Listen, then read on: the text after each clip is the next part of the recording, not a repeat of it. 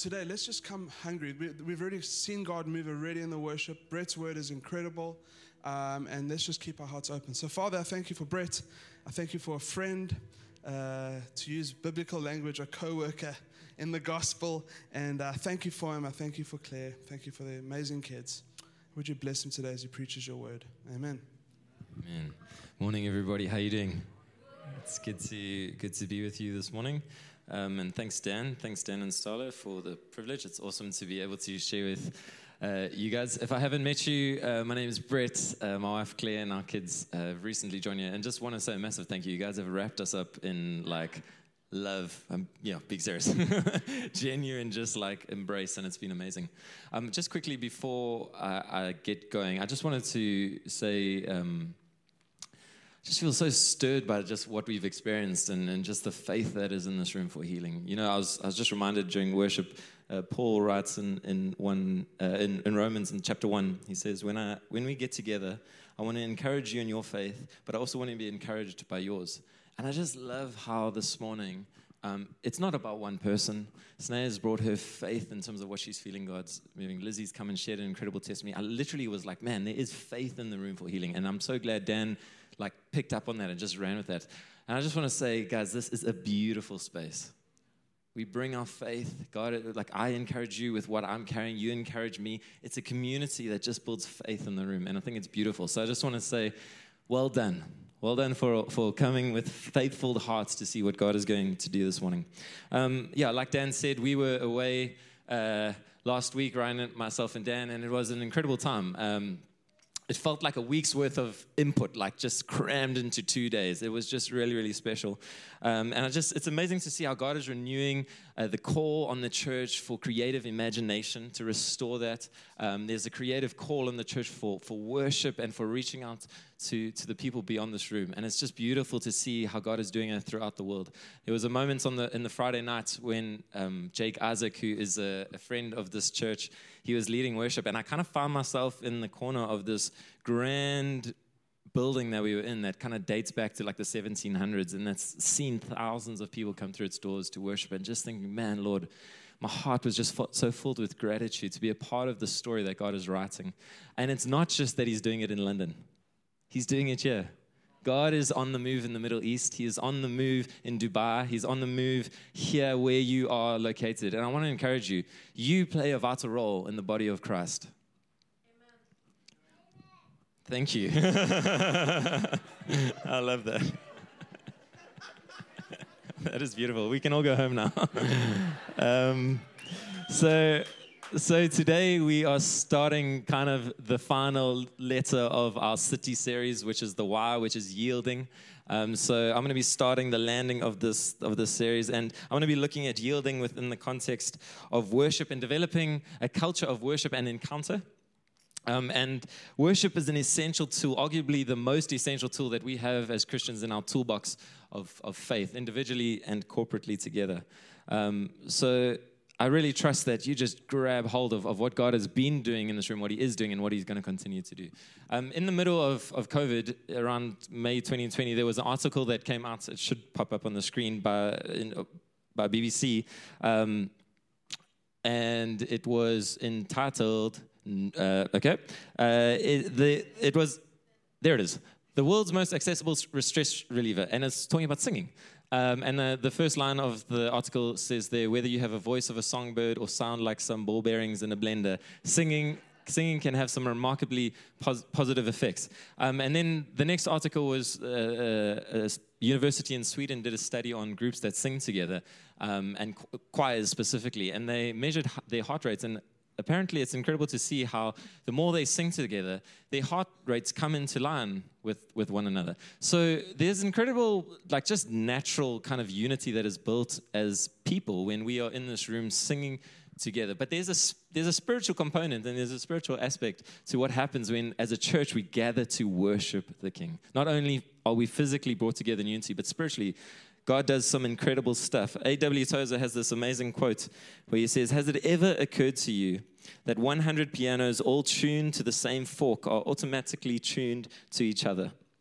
They are of one accord by being tuned not to each other, but to another standard to which each must each one must individually bow. So 100 worshippers meet together, each looking away to Christ, are in heart nearer to each other than they could possibly be, were they to become unity conscious and turn their eyes away from God and strive for closer fellowship.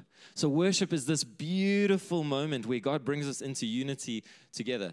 But worship is so much more than just what we've done now and then singing and, and music and it's so much more than like good sound and good moments. Like that's not the end goal of worship. I really my heart this morning is that i can encourage us into deeper moments as a church community deeper moments of encounter with our king. It's about a, a heart that is yielded to god. This isn't just about ticking a box and kind of being like, okay, cool, worship's done, preach, let's go home and continue on with life. It's about a heart desperate to meet with a loving Father. And if you are new to the Christian faith, or if this is your first time kind of, kind of stepping in the church building, um, as Christians, we believe that God created you. And it's an amazing truth. God created you, created you uniquely. I, I don't know if you've looked around Dubai, but there's no one that really looks like you. You're unique. And, and worship is this way that we can offer God our unique worship. I can't offer the worship that you can. You can't offer the worship that I can. There's this unique offering and gift that we give God in our moments of worship. Worship simplified is assigning worth to something. So this morning I'm going to look at a chapter of a passage of scripture in Luke 19, and then I've got four points that I'd love to just talk around. Um, so if you do have a Bible, or it will come up on the screen, or if you want to take notes by yourself, um, it's Luke 19, and we're going to look from verse 1 to 10. It's the story of Zacchaeus, who's the tax collector. So it goes like this Jesus entered Jericho and was passing through. A man was there by the name of Zacchaeus.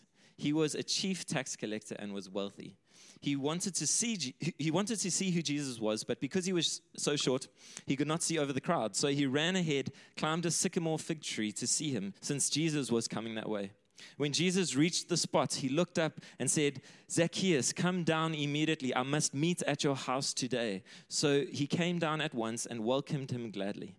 All the people that saw this began to mutter, He has gone to be the guest of a sinner. But Zacchaeus stood up and said to the, said to the Lord, Look, Lord, here and now I give half of my possessions to the poor, and if I have cheated anybody out of anything, I will repay back four times the amount. Jesus said to him, Today salvation has come to this house, because this man too is a son of Abraham. For the Son of Man came to seek and save the lost. My first point is that worship gets you in position. Zacchaeus' desire to see Jesus drove him into position for at the very least, like a sight of Jesus walking by, but he got more than he bargained for, and he had this incredible life changing encounter with Jesus. I want to share a, a, quick story to hopefully illustrate the points, but um, the year was 2014, and my wife Claire and I had just got married. Um, and as you do, you head off to honeymoon, and it was really exciting. And the first part of the honeymoon was awesome. And then I booked this accommodation for like the second week of our honeymoon which was just an absolute shocker. It was so bad. And um, in hindsight, I'm pretty embarrassed about it, but it was like the power was going off half the time, and we were trying to call the people and, and be like, hey, is there, can anyone come and help us? The, no one picked up the phone. We went searching for like um, people to help us. There was no one around. Eventually, I find Claire on her phone scrolling through different accommodation so that we can go find another spot to, to look for. It had got, it had got that bad. Um, and Claire had found this, this five star lodge. Uh, in the middle of Kruger National Park. And if you're not um, from South Africa, where I'm from, Kruger National Park is probably one of the better uh, game reserves in Africa. Um, and it was this really, really like Lani spot. So we kind of were like, man, it's pretty expensive, but we, we're going to go for it because, like, we just, it's not great where we are here. So, so the day comes and um, we head off and we get there and we spend like all our money and we book one night. and, uh, and we get there and uh, so context, we, at the time, I was 22, Claire was 25, we get there and there's a whole bunch of like, people in their late 40s, like early 50s. Any shout out to the, the early 50s in the room? Oh, come on. um, so so we, we get there, and it's, it's kind of people all holidaying from Europe, and they seasoned travelers. Like, they know this. They, they've done this before. And we are kind of there just like, well, we here for one night. And they're like, oh, we're here for like a whole week and stuff. Anyway, there is a picture that, that should be, there it is, there we are. That's us at the, with those are our elderly, elderly friends over there. Um, um, anyways, um, so so anyway, so the, so the time comes, and eventually we've got uh, it's time for the game drive, and we kind they kind of wake you up early. If you've ever been on a game drive, they give you a wake up call. You wake up at 5 a.m. and you're ready to go. You get into the vehicle, and off you go. It's really exciting. The game driver heads off into the middle of nowhere. You don't really know what you're going, but you are looking and you're scanning. You're scanning the treetops to see if you can see anything. You're looking through the bush, not at the bush. There's a little tip for anyone who's going on a game drive soon. You look through the bush. Don't look at the bush. And and eventually we come, uh, we're driving around, and I think I see something. So I kind of courageously offer up a stop, stop, stop, stop, stop, stop, stop, stop. The game vehicle comes to a stop, and I say to the game ranger, I think there's something over there. So he gets out his binoculars and he checks, and, and there's a lioness like sitting just off the road in front of us there. And it's really exciting. And he starts to look and he says, Actually, there's a whole pride. And there was a pride of lions and their cubs and everything. It was amazing. And we, we spent the rest of the morning kind of like just journeying with this pride. And they eventually got up and they started moving. And we, it was just amazing. And the rest of the game drive was even better. We saw two leopards, we saw some bush babies, we saw a honey badger. It was just, it was epic. Um, and this was like our first kind of big experience in, a, in the bush. And, and I, we absolutely loved it. And it really did like, um, changed the way that we saw the bush and we were like, oh, we just can't wait to get back here. So, why am I telling you this story? The reason I'm telling you this story is because our desire to go and encounter um, these incredible animals and to get into a space where we were in close proximity to these animals drove us to get into position where we could see them. And for us as a church, if Zacchaeus had stayed where he was, he may have heard the crowd singing and cheering for Jesus. They may, he may have heard uh, Jesus' name being shouted out as he came past. But if he didn't get into position, he would never have seen Jesus. And he would never even, even encounter Jesus like he did. So for us here this morning, God is, God is calling us to get into position, and that our desire will drive us into a position where we can encounter Jesus in that space. So, worship gets us in position, which is my first point. Secondly, worship, worship deepens our desire. Something that I love about the passage of, of scripture that we read is that it's not Zacchaeus' holiness that catches Jesus' attention, it's Zacchaeus' desire that catches Jesus' attention. If you are kind of new to the Bible and ancient Israel, a tax collector was not a super popular figure in that time of uh, history. Basically, Rome was ruling Israel, and tax collectors worked for the Rome, Roman government collecting tax um, from their own people. So they were almost seen as, as betraying people and, and getting wealthy off the backs of their own people. Verse 7 tells us this it says, All the people saw this and began to mutter, Jesus has gone to be the guest of a sinner. Um, and you may feel out of place here this morning. You may feel a bit like, oh man, I don't quite have it all together. I'm not like the rest of these people. But I want to tell you, it's not your holiness that catches Jesus' attention. It's your desire to encounter him that catches your attention. Just like Claire and myself, when we got we got to that that that lodge, we felt horribly out of place because we we had never kind of been in this environment. We had one night there, so it was this thing of being our desperation to make the most of that time drove us into a position where we are scanning, looking for these animals. Everyone else was kind of like on their phone, just like casually. They'd done this before, so it was like this was second nature to them. They'd become familiar with, with kind of seeing these and encountering these incredible animals. But for us, our desire was so strong that we were just searching and looking and looking. And we can be in the presence of Jesus you can, you can come into this room, experience people worshiping, singing, hear testimonies of, of people healing, and yet not encounter Jesus because your heart is what draws us into that place of encounter. The Holy Spirit is here with us right now. That's what Scripture teaches us. But it's a heart that desperately wants to see Him and meet Him that will meet Jesus. Matthew 7 7 says, Ask and it will be given to you. Seek and you will find. Knock and the door will be open to you. For everyone who asks receives, and the one who seeks finds. And to the one who knocks, the door will be opened. During our, our the conference that we were at last week, I attended a, a, like a breakout session um, with the worship team from Upper Room in Dallas, and it was just it was a really great time. And one of the lines that came out of that time that I that I just jotted down was God's greatest desire is to dwell with His people. When we align with that, something special happens. So, point number two, worship deepens our desire. Po- point number three is that worship transforms our life. In verse 8, it says, But Zacchaeus stood up and said to the Lord, Lord, look, uh, look, Lord, here and now I give half of my possessions to the poor. If I have cheated anybody out of anything, I will repay back four times the amount. This is a man who made his wealth on the back of his people, who cheated and stole to, to get where he was. And instantly, after an encounter with Jesus, his life is transformed, and he is one of the, someone who's so generous, who's looking to restore the injustices that he created. And for us, when we got back from our trip in Kruger, we were pretty much changed people. We were telling everyone about the encounters that we had. I was like, I was uh, telling people, yo, you know, you know, when you encounter lions, you must look at what their ears are doing because it kind of signals where they're going and they're communicating to the rest of the the pride what's happening. And I'm just retelling stories of what the game ranger has told me, and everyone's like, wow, that's really impressive, man. And I was like, yeah, it is. Um, but I want to say that that acknowledging and hosting the presence of God in our meetings is a breeding ground for God to do incredible supernatural things. I mean, this morning was just an incredible testimony of, of, of what God is doing in our community.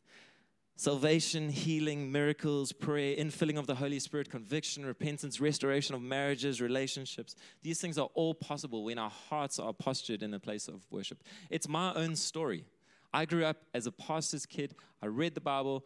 I had been in meetings like this where people had shared testimonies. I'd been in the presence of Jesus and yet not fully encountered him because my heart wasn't there. And then when I was 14 at a youth camp, um, I, I, encountered Jesus for the first time, and in that same meeting was filled with the Holy Spirit, and my life was changed in that moment. And that is what the power of a heart desperate to see Jesus. Your life will be transformed. So, point number three is that worship transforms our life. And then the last point I have here is that worship will sustain you. The one thing I, I haven't quite said about the, um, the, the, the game drive trip that, that Claire and I went on, and you may have experienced this if you've been on a safari before, is that um, there will be patches where you don't see anything. Half an hour will go by, 45 minutes will go by, even an hour will go by, and you may not see a single thing, but you don't stop looking you don't stop looking because just around the corner could be a pride of lions sitting on the road. And it's the same principle for our faith. Just because you can't see God working, I mean, we sang it this morning. Just because you can't feel Him working doesn't mean He's not there.